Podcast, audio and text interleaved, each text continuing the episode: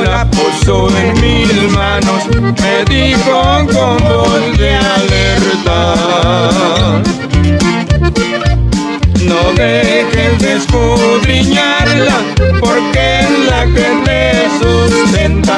Ella es la que te prepara para darte vida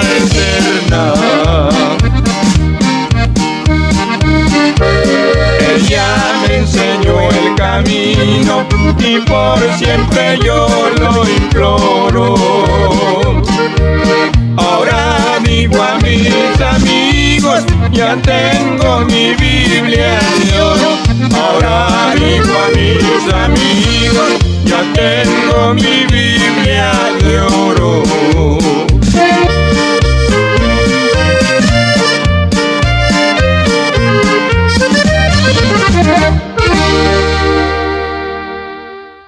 Gloria a Dios, gloria a Dios. Ahí escuchamos ese hermoso canto. Esperamos que usted, hermano, que está allí en sintonía de este hermoso programa, Dios me le bendiga y me lo guarde. Usted está en sintonía del programa donde a esta hora trataremos con un tema eh, hablando de las siete expresiones que Jesús dio cuando estaba en la cruz Estamos llegando en el tiempo de la crucifixión, donde podemos darnos cuenta del sufrimiento de Jesús por causa de nosotros, para darnos a nosotros el perdón. Cuando nosotros estábamos sentenciados a muerte por el pecado, que no podíamos pagar esa deuda, Él vino y pagó por nosotros en la cruz del Calvario. Pero antes de proseguir adelante, vamos a ponernos en las manos de nuestro Dios. Padre amado, en esta hora venimos ante tu presencia, primeramente dándote gracias por la oportunidad que nos das de llevar el mensaje de tu palabra. Te ruego, mi Dios, que tu poder, tu Santo Espíritu, ilumine nuestras mentes para hablar tu palabra, no palabra de nosotros, sino tu palabra, la cual será de bendición para todo ese pueblo que a esta hora nos escucha. Padre, gracias. Ayúdanos a nosotros para comprender y entender que estas expresiones que salieron, las últimas de la boca del Maestro, eran aquellos momentos decisivos de donde él estaba pasando, aquellos momentos duros de la vida, pero todo fue por el amor que usted tuvo para con nosotros, para con toda la humanidad, que no había otro medio de cómo poder redimir al hombre que había perdido la comunión con usted a través del pecado y era la única forma por la cual nosotros nos podíamos acercar a usted a través de ese sacrificio de Jesús en la cruz del Calvario. Gracias Padre por el grande amor que usted tuvo para con nosotros. Así es mi hermano querido, Dios les bendiga, es para mí un privilegio a esta hora llegar ahí donde usted se encuentra con, por medio de este mensaje de la palabra, esperando que usted sea fortalecido su espíritu, que a través de aflicciones que vienen a su vida, usted no por eso se detenga, porque nos damos cuenta de lo que sufrió el Señor Jesús, que fue mucho más que lo que nosotros sufrimos. Nosotros le nombramos sufrimiento a una mirada fea, a un desprecio, a un descontento de alguien. Así es cosas que no valen la pena, pero podemos darnos cuenta lo que pasó con Jesús. Algo terrible, algo eh, duro, que aún estando él en Hexemaní, decía, Padre, si es posible, que pase esta copa sin que yo la tenga que tomar. Pero de ahí dijo, Padre, hágase tu voluntad y no la mía. Y es así, hermanos, donde vamos a dar comienzo aquí en el libro de Lucas, en el capítulo 23, versículo 33. Y dice así, y cuando llegaron al lugar llamado de la calavera, le crucificaron allí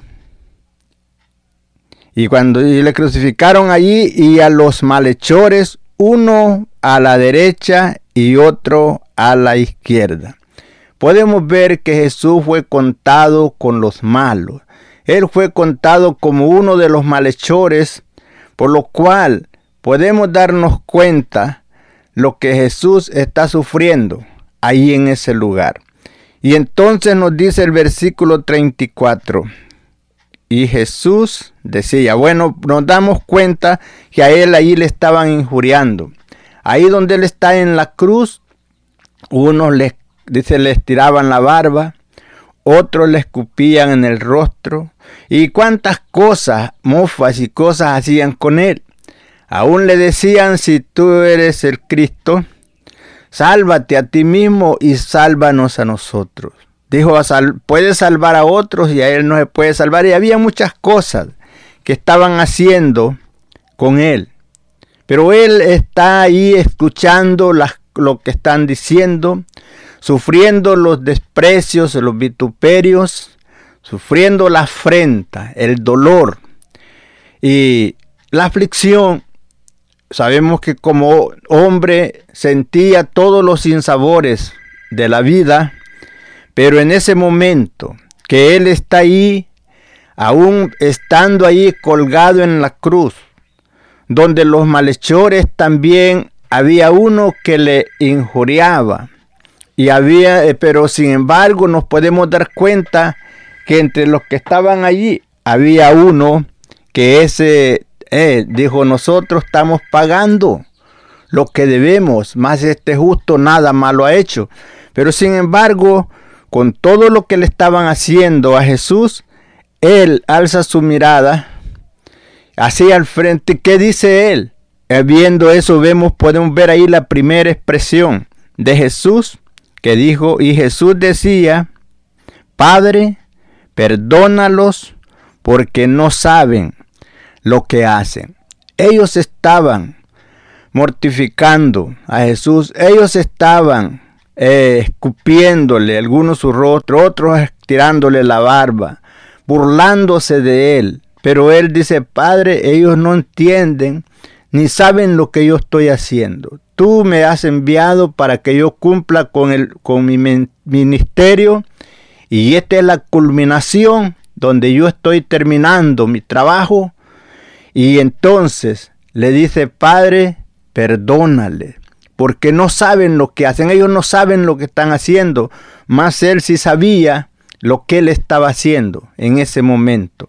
Pero nos podemos ver, dar cuenta que estando aún en esa condición en la cual se encontraba, está pidiendo perdón por la humanidad. Entonces dándonos a entender a nosotros que como Él es nuestro Maestro, nosotros también debemos de armarnos del mismo pensamiento de poder perdonar y poder pedir perdón. Él le dice al Señor que no les tomara en cuenta eso, le está diciendo al Padre. Y, y Él mismo nos enseña a nosotros que es necesario que nosotros también aprendamos a perdonar. Y entonces, y vemos todo lo que ellos hacen, el vituperio, lo que hacen con Jesús, y Él está con sus ojos así viendo todo ahí al frente, porque no le voy a decir que alrededor así físicamente, porque no podía, estaba crucificado. Era una muerte cruel. una muerte que duraba varios días, pero sin embargo Él está ahí. Él tenía poder para descender de la cruz y salvarse, pero el propósito de Él, lo que Él estaba haciendo, era lo que el Padre le había mandado a hacer. Pero podemos ver, queremos decir a todos aquellos hombres, mujeres que nos sintonizan a esta hora, que se encuentran tal vez en las últimas horas de su vida, en los últimos días de su vida, no pierdan la oportunidad.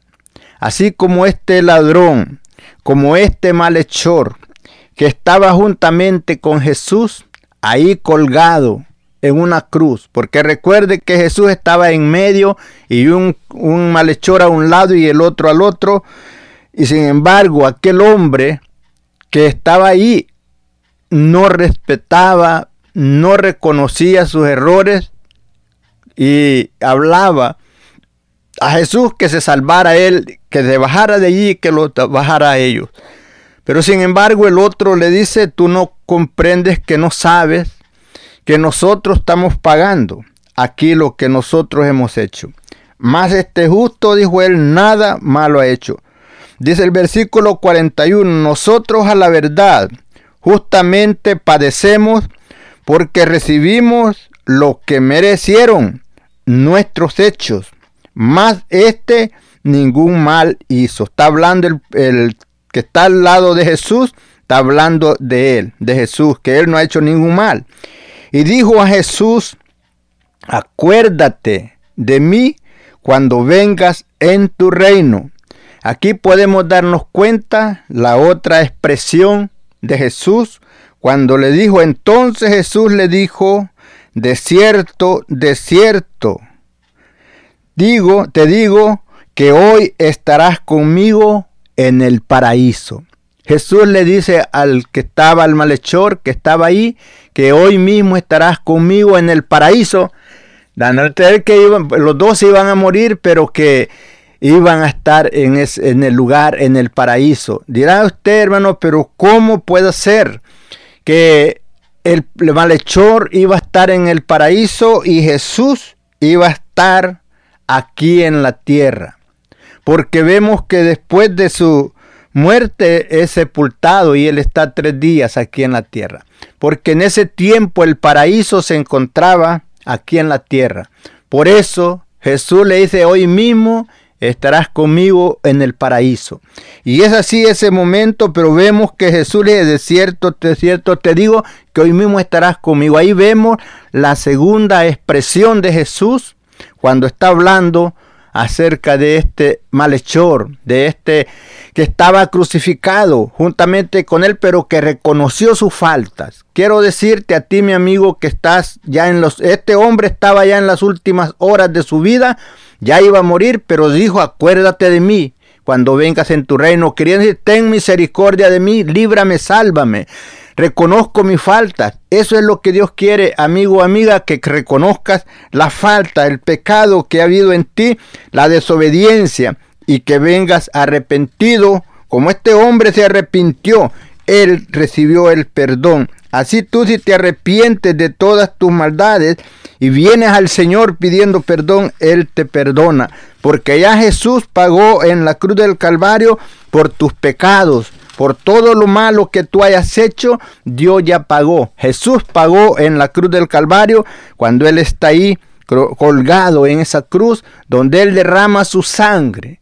Esa sangre que Él derramó en la cruz del Calvario, esa es suficiente para borrar todos tus pecados, porque no hay nada que pudiera limpiar el pecado, sino solamente la sangre de Jesús. Por eso vemos que cuando va pasando allá junto al río del Jordán, y Juan está bautizando ahí y vio pasar a Jesús y dijo, he aquí el Cordero de Dios que quita el pecado del mundo. Ahí él, él, nos está declarando que la sangre de Jesucristo era la única que podía limpiar el pecado, porque la sangre de los toros y de los machos cabrillos, eso solamente lo que hacían era cubrir, pero la sangre de Jesucristo no cubre, sino que limpia. No hay nada, no hay jabón de lavador, no hay nada que pueda hacer eso de limpiar solamente la sangre del cordero. Y esa sangre que fue vertida en la cruz del Calvario y donde Jesús podemos encontrar las últimas expresiones que Jesús da cuando Él está en la cruz, ahí crucificado. Están viendo la gente todo el panorama, todo lo que está pasando. Usted lo ha visto, usted ha visto las películas del sufrimiento de Jesús. Eso no más es una imaginación. Es mucho más de eso lo que Jesús sufrió. Podemos dar cuenta de todo el sufrimiento desde el momento que Él es arrestado. Todo lo que pasa, los azotes y todo lo que le dieron, donde le dejaron destrozado cuando lo azotan para antes de llevarlo al Calvario todo el sufrimiento, es coronado de espinas, golpeado su rostro, golpeado con una caña, esa corona de espinas, rompiendo sus, sus sienes, él derramando sangre, su costado, o sea, su espalda destruida de tantos azotes, donde había sido azotado para dijo el, donde dijo lo vamos a azotar y después de eso a ver qué y lo sacamos libre dijo no crucifíquenlo y suelten a Barrabás que donde él preguntaba a Pilato qué hago con, con Jesús dijo crucifícale y suelta a Barrabás podemos ver allí cómo eh, la situación adversa. Jesús dolido del dolor del gol, de los golpes, su rostro ensangrentado por las espinas que entraban en su sienes. Podemos ver él su espalda deshecha de tanto azote y así él llevando esa cruz hasta el lugar donde iba a ser crucificado. Podemos ver, hermanos, que estando él ahí, todo eso que le habían hecho y todo eso, decía él, perdónales, Padre, porque no saben lo que hacen. Estaba escrito que él así, así iba a pasar, iba a sufrir, y él está cumpliendo con lo que su padre lo había enviado a hacer. Y entonces, hermanos, nos damos cuenta lo que pasa cuando él está ahí colgado en la cruz y dijo él, perdónales, Padre, no saben lo que hacen. Al ladrón le dijo, hoy mismo estarás conmigo en el paraíso. Y así nos podemos dar cuenta de cómo las expresiones, no podemos decir que eran siete palabras las que Jesús dijo en la, cuando estaba en la cruz, porque usted puede darse cuenta que cuando Él dice, perdónales Padre, porque no saben lo que hacen, no lo puede poner usted como una palabra. Son expresiones donde Jesús expresaba pedía perdón por la humanidad, donde Jesús le da esperanza a aquel que está a la orilla de la muerte, tú que estás ahí, que sentenciado a muerte, te digo a esta hora, abre tu corazón, invita a Cristo que venga a morar en tu vida y habrá ese cambio que tú necesitas que haya en tu vida, que limpie tus pecados, tus iniquidades y que te haga auto, te prepare para ese día glorioso cuando Él viene para levantar a su pueblo. Y es así donde los podemos dar cuenta por medio de ese sacrificio, por medio de las expresiones que Jesús da, el propósito y el deseo que había en su corazón, el cuidado para con todos nosotros, donde Él está diciendo, no les tomes en cuenta todo lo que han hecho en esta hora.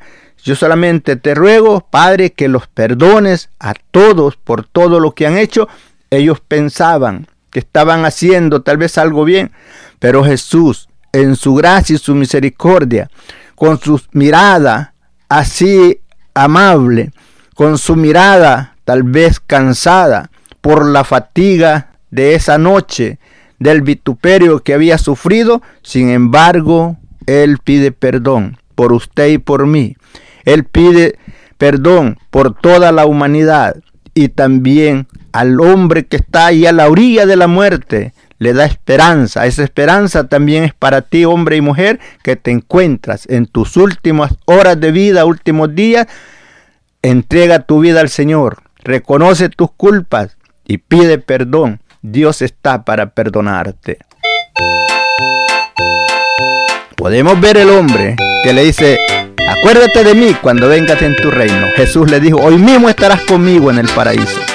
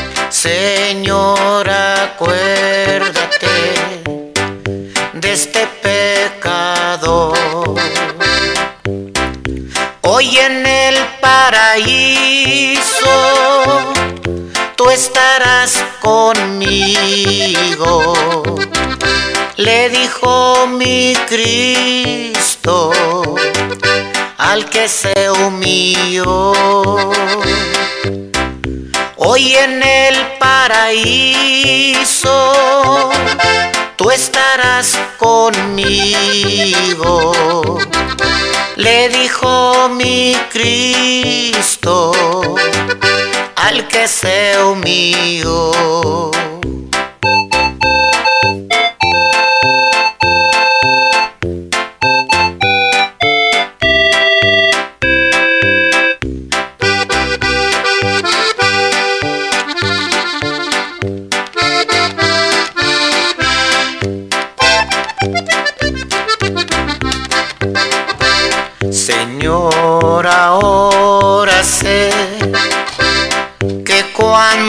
Hablaste, pero por mis vicios no te quise seguir. Ahora vengo a ti implorando mi Cristo que me perdones por lo que antes fui. Hoy en el paraíso tú estarás conmigo. Le dijo mi Cristo al que se humilló. Hoy en el paraíso tú estarás conmigo. Le dijo mi Cristo al que se humilló. Gloria a Dios, gloria a Dios. Como le dijo la promesa que le dio al que estaba junto con él en la cruz, hoy mismo estarás conmigo y podemos ver que la palabra se cumple porque Jesús es el dador de la vida, Jesús eh, perdonó al pecador y así vemos que las expresiones de Jesús ahí se cumplió cuando él está hablando esas palabras que le dijo que ese mismo día estaría con él en el paraíso. Podemos ver aquí en San Juan, en el capítulo 19, en el versículo 26 cuando Jesús vio, o sea, cuando vio Jesús a su madre y al discípulo a quien él amaba, que estaba presente, dijo a su madre, mujer, he ahí tu hijo. Vemos que le está diciendo, enseñando, como él ya se iba, podemos ver que él le encarga a Juan, a su madre, para que él tuviese cuidado de ella, para que él la, no la dejara desamparada, sino que él se encargara como, como un hijo de ella y ella que lo viera a Juan como un hijo de ella y él que la viera como su madre. Y por eso le dice, mujer, le dice a su madre, he ahí tu hijo. En el versículo 27 después Jesús le dice a Juan, he ahí tu madre. ¿Y qué nos enseña la Biblia? Dice que desde aquella hora el discípulo le recibió en casa. Después de esto, sabiendo Jesús que ya estaba consumado, dijo para que para que la escritura se cumpliese. Vemos que él habla, entonces nos podemos dar cuenta, aún allá en, eh, vemos que allá en la isla de Pasmo, allá había un lugar donde según la historia, allí como Juan sabemos que fue llevado a la isla de Pasmo. Allí había un lugar donde la Virgen María vivía ahí cerca de Juan, porque Juan tomó el cuidado de ella hasta el tiempo cuando ella muere y después podemos ver el tiempo que ya después se llega que él muere, pero ahí Dios Jesús encarga a Juan que tuviera cuidado de esa madre. Y vemos, son las palabras, él está consciente de lo que está haciendo. Él está pensando y viendo que ya está en sus últimas horas y que él no puede hacer nada por su madre. Entonces, él la encarga a Juan que él tuviera cuidado de esa madre. Por él le dice a ella, a su madre le dice, ahí tu hijo, que se toma a Juan como tu hijo. Y a Juan le dice, ahí tu madre, cuídala como mamá, porque él ya no iba a estar con ella. Pero entonces ahí vemos las expresiones de Jesús. Él está consciente en lo que está viendo, en lo que está pasando. Y es así, hermanos, donde nos damos cuenta las expresiones, el cuidado, él siempre al cuidado.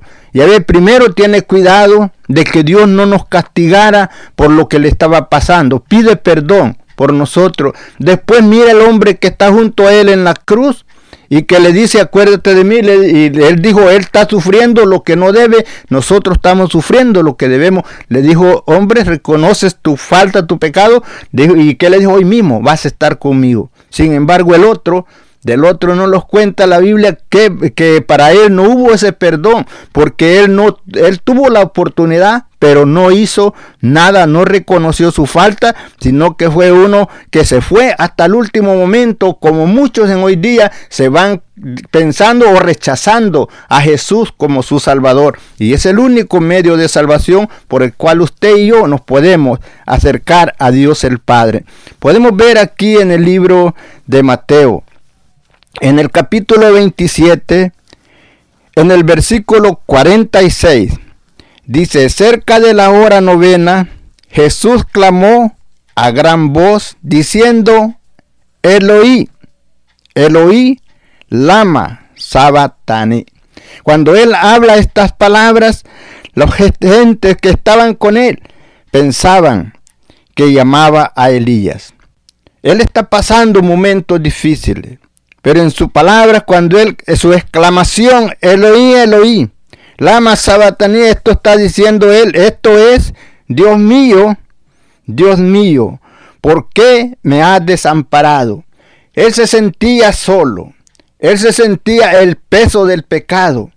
Podemos darnos cuenta, desde que él estaba en Hexemaní, era tanto el peso, la depresión, que sentía él, que dice que su sudor eran como gotas de sangre, el sudor que de él salía cuando estaba orando en Getsemaní, cuando estaba diciendo, Padre, si es necesario que esta copa yo no la tenga que beber.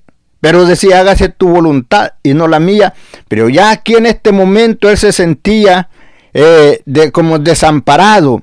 Recuerde que en ese momento estaba la guerra más pesada espiritualmente, donde el diablo contendiendo con Jesús, el diablo con todo el peso, pensando él que estaba venciendo, destruyendo, llevando a Jesús a la muerte. Pero el diablo no sabía que esa era su derrota. Tan fuerte estaba la, situación que puede ver usted lo que nos dice, eh, lo que nos dice el versículo 45. Dice, y desde la hora sexta hubo tiniebla sobre toda la tierra hasta la hora novena. Podemos ver que fueron tres horas de tiniebla, tres horas donde estaba todo oscuro, donde no había luz, no había sol, no había luna, no había estrellas, todo oscuro. Y entonces podemos ver que en ese momento de oscuridad, en ese momento de tiniebla, en eso vemos que ahí es el momento cuando Jesús se siente que estaba solo. Y entonces dice él, y clama gran voz, dice, Eli, Eli, lama sabatani. Y dijo, Dios mío, Dios mío, ¿por qué me has desamparado? Ese momento crucial era duro para el Señor y algo que nosotros debíamos de haber sufrido y Él lo está sufriendo por nosotros. Hermanos, es tiempo que reconozcamos el sacrificio que Él hizo en la cruz del Calvario para que usted y yo pudiéramos ser libres de la condenación del pecado. Nos enseña Isaías que Dios cargó en Él el pecado de todos nosotros. Dios el Padre e inculpó a Jesús, del cual siendo justo, en el cual no había pecado, se hizo pecado por nosotros, para que en ese momento nosotros somos justificados por ese sacrificio de Jesús en la cruz del Calvario. Dios no había otro medio por el cual el hombre pudiera pagar la culpa de su pecado, pero Dios provió a ese Cordero glorioso, el cual vino y derramó su sangre en la cruz del Calvario, donde allí se siente él solo, como usted muchas veces se ha sentido. Puede usted que ha pasado por depresiones fuertes, usted puede darse cuenta cómo se siente. Esos momentos de soledad, ese momento donde siempre Jesús tenía el contacto con Dios el Padre, donde siempre Él hablaba y decía, yo sé que tú siempre me oyes y todo lo que Él hacía con ella, yo no hago nada, mismo yo hago lo que el Padre me dice que haga, pero en ese momento Él se sintió solo porque Dios eh, lo dejó, cargó en él todo el peso del pecado de la humanidad. Y es así donde ese momento de soledad, él dice, Dios mío, Dios mío, ¿por qué me has desamparado? La gente que estaban con él ahí decían a Elías llama, dejen a ver quién, a ver a qué hora viene, porque ellos pensaban que alguien más iba a llegar cuando él está, diciendo, eh, llamando, diciendo Elí, Elí. Ellos pensaban que decía Elías, Elías, pero él estaba diciendo, Dios mío, Dios mío, ¿por qué me has desamparado? Y es así donde nos damos cuenta todo lo que Jesús estaba sufriendo por nuestras culpas. Él no merecía sufrir nada de eso que él sufrió. Él no merecía estar colgado en esa cruz. Él no merecía estar coronado de espina.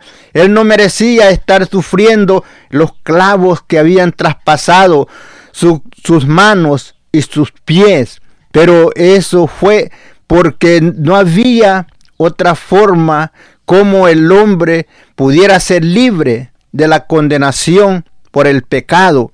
Pero ahí Cristo Dios cargó en Cristo todo el peso de nosotros. Por eso no solamente estaba sufriendo el dolor de los clavos, de las espinas, sino que también aquella depresión por el peso del pecado, como usted cuando hay veces que tal vez se puede sentir que tiene como que tiene un peso que nomás lo va bajando para abajo y que lo va a exterminar. Pero hermanos, ese momento para el Señor fue duro para darnos a nosotros libertad, para darnos a nosotros perdón de pecado, para darnos a nosotros vida eterna. Y es así, hermanos, debemos de ser agradecidos por todo lo que Dios ha hecho para con nosotros, habiéndonos redimido del pecado, habiendo Él pagado en esa cruz por la iniquidad, por el, pecado suyo y por el mío, donde Él vemos que Él expresa esas palabras, ese momento de soledad, ese momento de oscuridad, ese momento de tiniebla, donde por eso vemos que dice que un pueblo sentado en tiniebla vio gran luz y los sentados en sombra, en región y sombra de muerte, luz sobre de ellos. Esa tiniebla que Jesús estuvo pasando, esas tres horas, eso representaba la tiniebla en la cual el hombre se encuentra perdido en la iniquidad, pero solamente Dios es el único quien puede quitar esa tiniebla, esa que oscuridad que hay en la mente y en el corazón del hombre, por lo cual el hombre no puede entender el misterio y la gracia y la misericordia de Dios. No puede reconocer todo el sufrimiento de Jesús para darnos a nosotros perdón y vida eterna.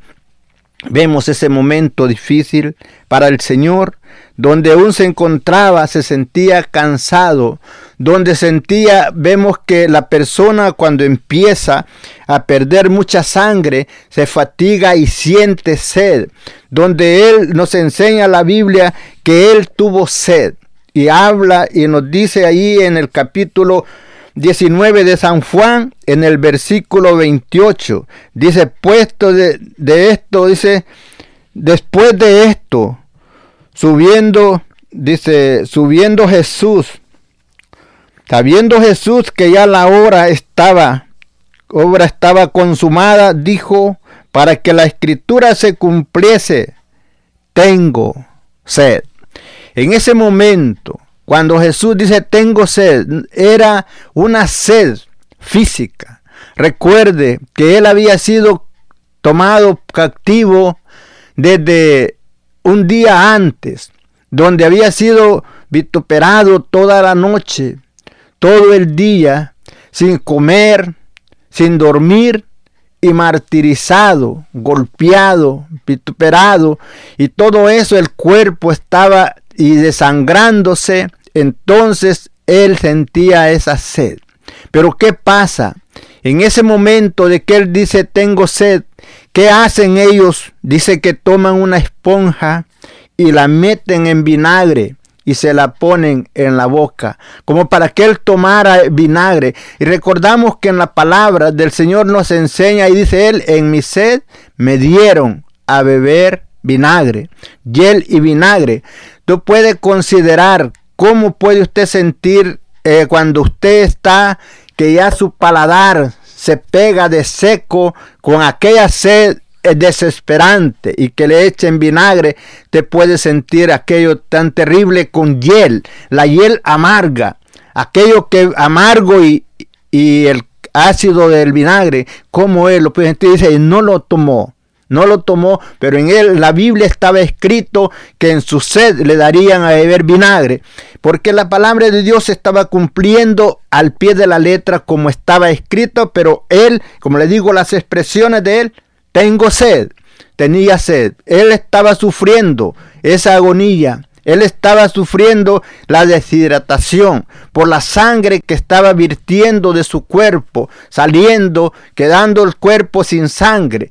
¿Para qué? Y toda esa sangre, todo eso fue para que usted y yo tuviésemos perdón de pecado, para que usted y yo, que estábamos sentenciados a muerte por el pecado, tuviéramos vida eterna en vez de condenación, vida eterna. Por eso Jesús dijo, de cierto, de cierto, digo, el que oye mi palabra y cree en el que me envió, tiene vida eterna y no vendrá condenación, mas ha pasado de muerte a vida. Y es así donde nosotros podemos pasar de muerte a vida a través de creer en el sacrificio que Jesús hizo en la cruz del Calvario, por usted y por mí donde nosotros somos libres por ese sacrificio que mi Jesús hizo en la cruz del Calvario.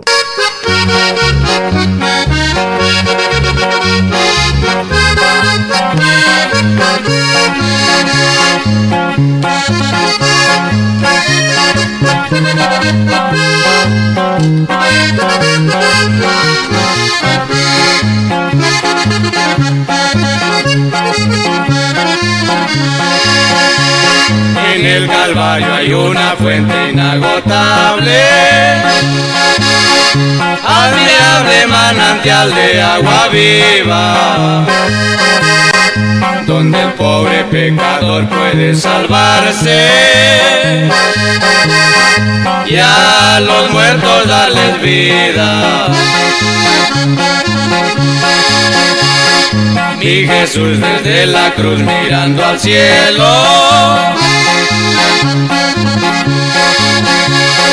Fue llevado y coronado en un madero. Y exclamaba en idioma y en hebreo. Padre mío, porque me has desamparado.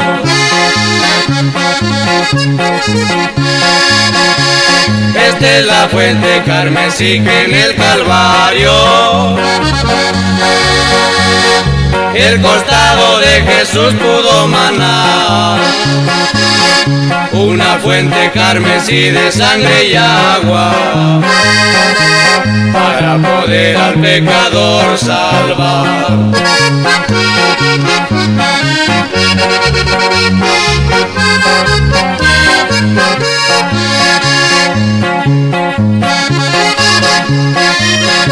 Thank you.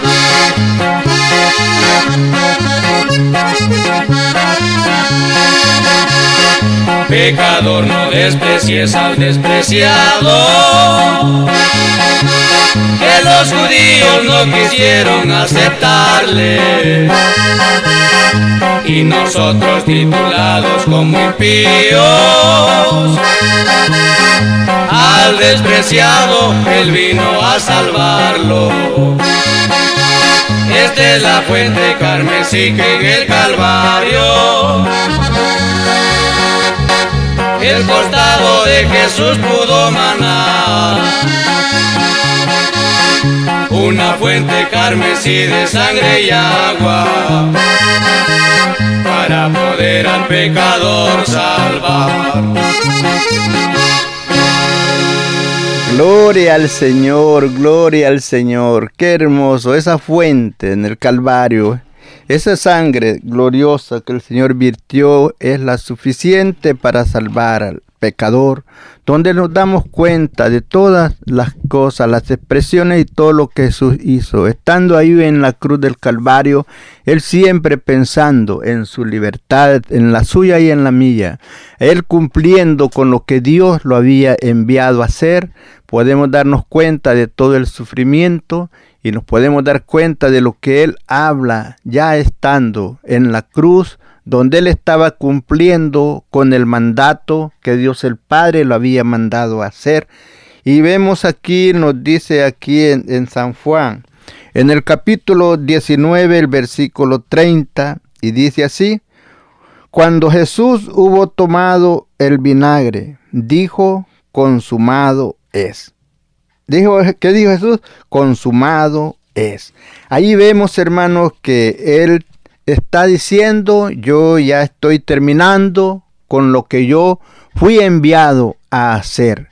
Cuando él dice ya no, se, no hay más que hacer para la libertad del hombre, ya no hay más que hacer para la salvación del hombre, ya no hay más que hacer para el perdón del hombre, ya hice yo lo que había que hacer, ya cumplí con mi misión y hasta aquí llega todo el trabajo que yo podía iba a hacer para que el hombre y la mujer sean libres de esa condenación donde el hombre estaba sentenciado a muerte por el pecado. Ahora ya está libre esa entrada solamente es que el hombre y la mujer reconozca que es pecador y que alguien pagó por sus culpas, por sus pecados. Entonces cuando Él dice consumado es, pero lo podemos dar cuenta lo último que Él hace. En ese momento, cuando ya Él termina, acaba la obra que había sido enviado a hacer, nos dice aquí en Mateo, eh, no en Lucas, en el capítulo 23, en el versículo 46. Aquí nos dice lo que es ya cuando Él termina, cuando Él dice consumado es, entonces Jesús clamando a gran voz, dijo, Padre, en tus manos encomiendo mi espíritu. Y habiendo dicho esto, expiró. ¿Qué quiere? Que habiendo dicho eso, muere. Entonces, hermanos, no dejó su espíritu al ahí se va. A ver cómo le no dice que entregó al Padre, le dice en tus manos encomiendo mi espíritu. Por eso podemos ver que el día Tercero, como estaba dicho que al tercer día se iba a levantar, Dios el Padre envía su espíritu, lo levanta porque vemos que el apóstol Pablo lo dice en Romanos, que si el Espíritu de Dios que levantó a Jesús de entre los muertos, vivificará nuestras vidas, nuestros cuerpos mortales.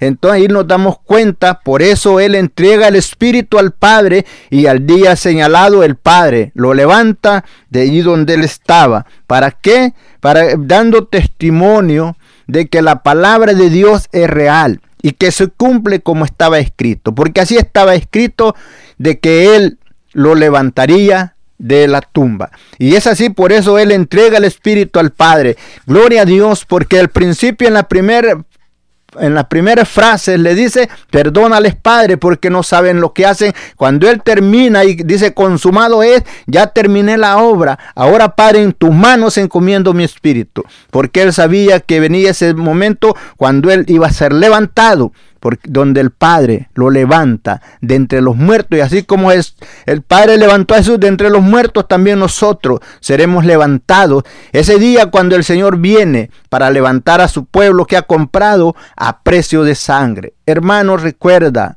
estos días que son conmemorables del sacrificio de Jesús en la cruz del Calvario donde todo, hermanos, es algunos pueden pensar que nomás fue hay una historia, así nomás, pero no, nosotros nos damos cuenta que esa es nuestra redención, que por eso nosotros tenemos entrada al cielo por ese sacrificio que Jesús hizo en la cruz del Calvario, porque de otra manera nosotros estábamos perdidos sin esperanza, sin Dios en el mundo donde nos damos cuenta que en ese momento que Jesús muere, nos enseña la Biblia que en, el, en Jerusalén, en el templo, había un velo que cruzaba de un lado al otro, separando el lugar santo y el lugar santísimo. Y nos enseña la palabra que en ese momento que Jesús muere, ese velo se rompe de arriba hacia abajo y queda abierta la entrada, donde Dios quitó la pared de intermedio de separación entre el pueblo gentil y los judíos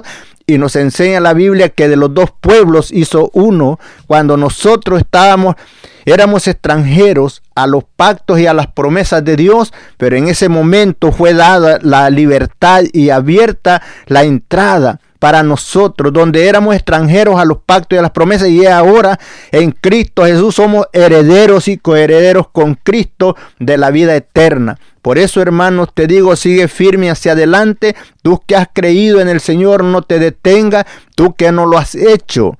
Recuerda que Jesús pagó por ti también en la cruz del Calvario y es el único medio de salvación que hay para la humanidad.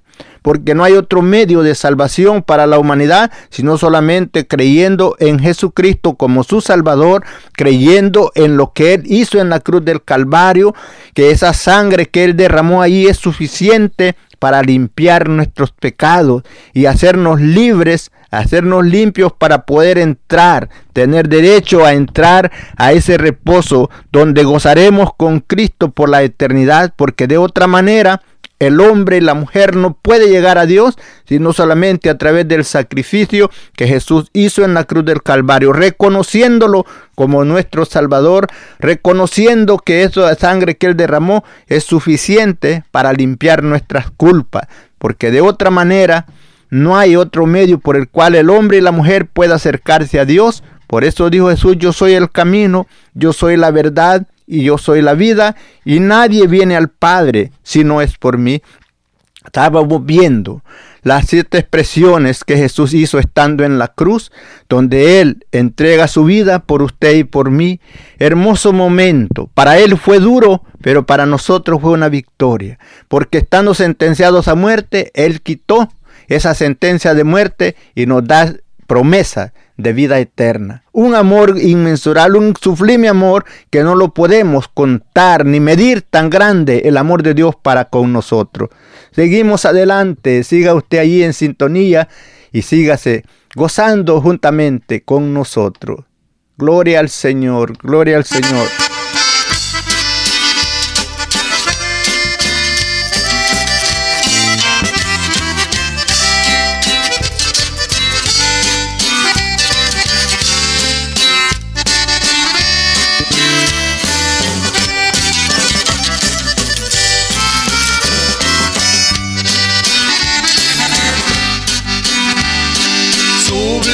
Amor es el amor de Dios.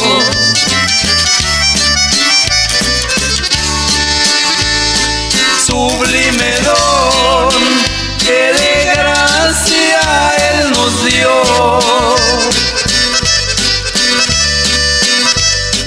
Con que pagarle ese tan grande amor.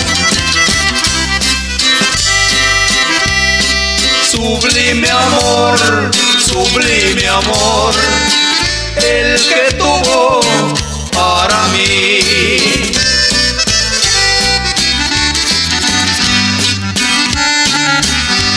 Por eso le amo, porque él me amó primero.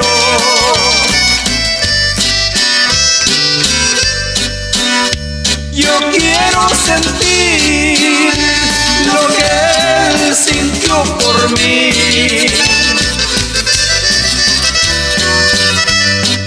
Al dar su vida en cruenta cruz murió. Sublime amor, sublime amor, el que tuvo para mí.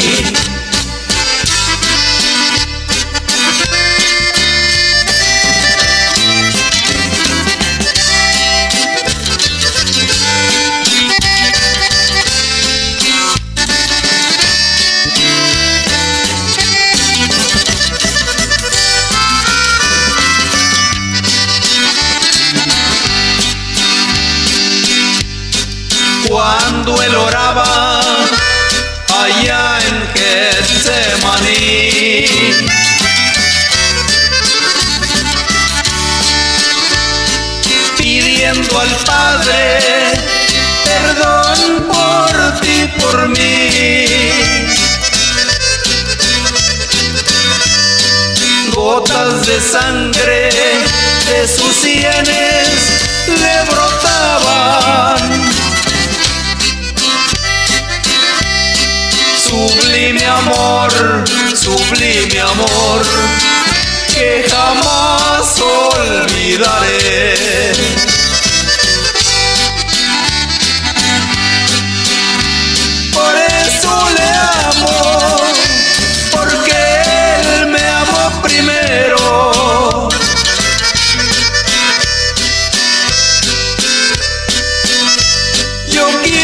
Sentir lo que él sintió por mí.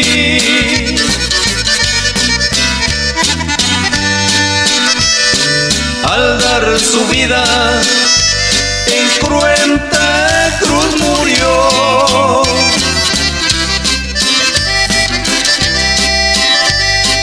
Sublime amor, sublime amor, el que tuvo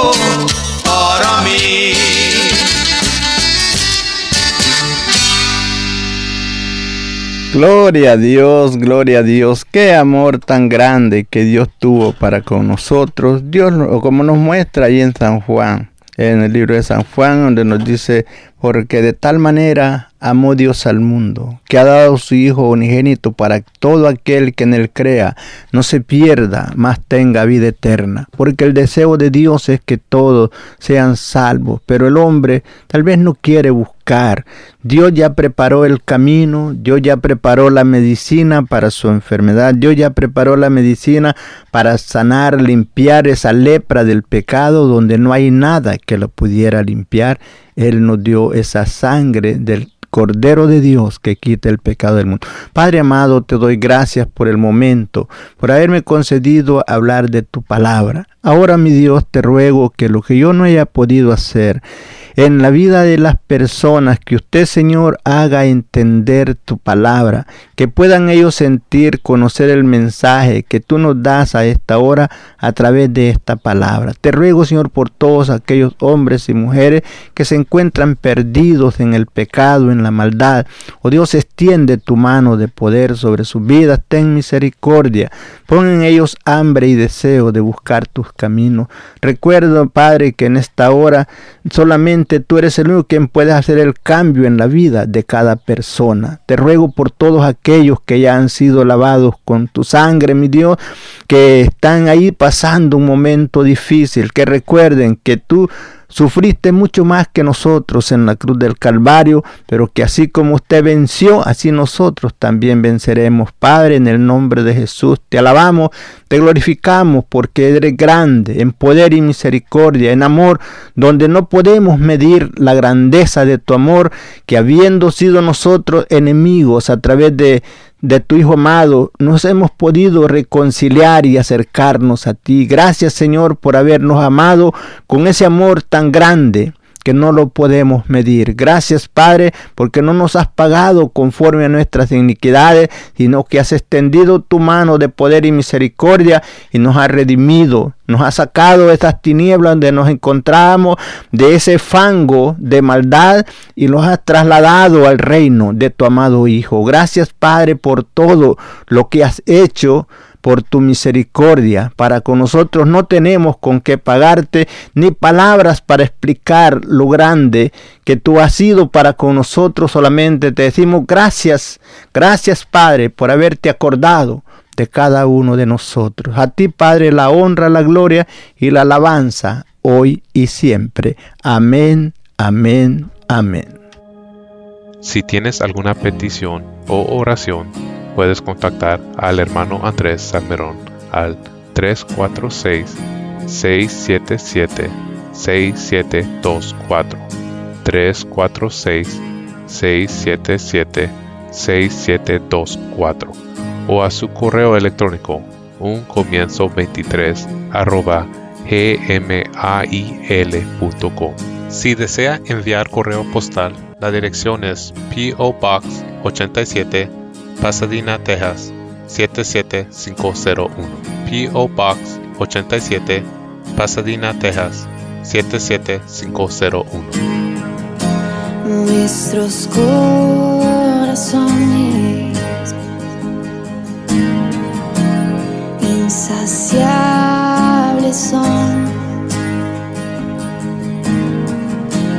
hasta que su Salvador.